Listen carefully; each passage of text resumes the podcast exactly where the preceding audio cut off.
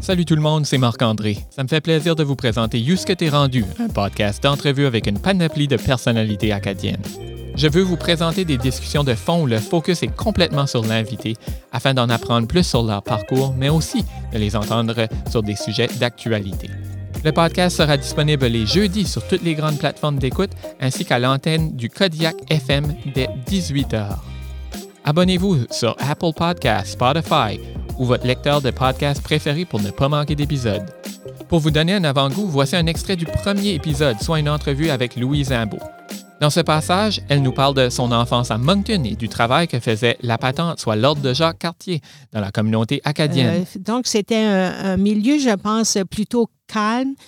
C'est un milieu où les gens disaient pas tout haut nécessairement ce qu'ils pensaient, mais où ce qu'on a appelé la patente était très active. C'est comme ça, quand je vous parle de l'école et tout ça, c'est comme ça que ça a été obtenu. Le dimanche après-midi, il y avait des réunions au sous-sol de la paroisse. Votre père était membre de l'Ordre de Jacques Cartier. Entre autres.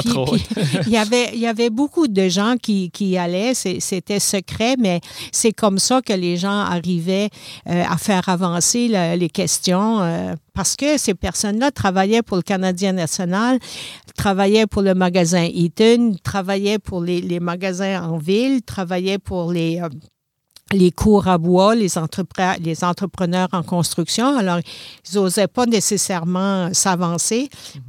Mais ils étaient solidaires. Puis c'est comme ça, quand la commission scolaire disait bien, les Acadiens ne vont pas à l'école après la 8e année, c'est parce qu'il n'y en avait pas. Mais le jour où l'école a été construite, presque immédiatement, elle débordait. Il n'y avait déjà plus assez de place. D'ailleurs, il y a un dessin puis un poème très important de Guy Arsenault qui raconte que l'école Vanier avait tellement de roulottes.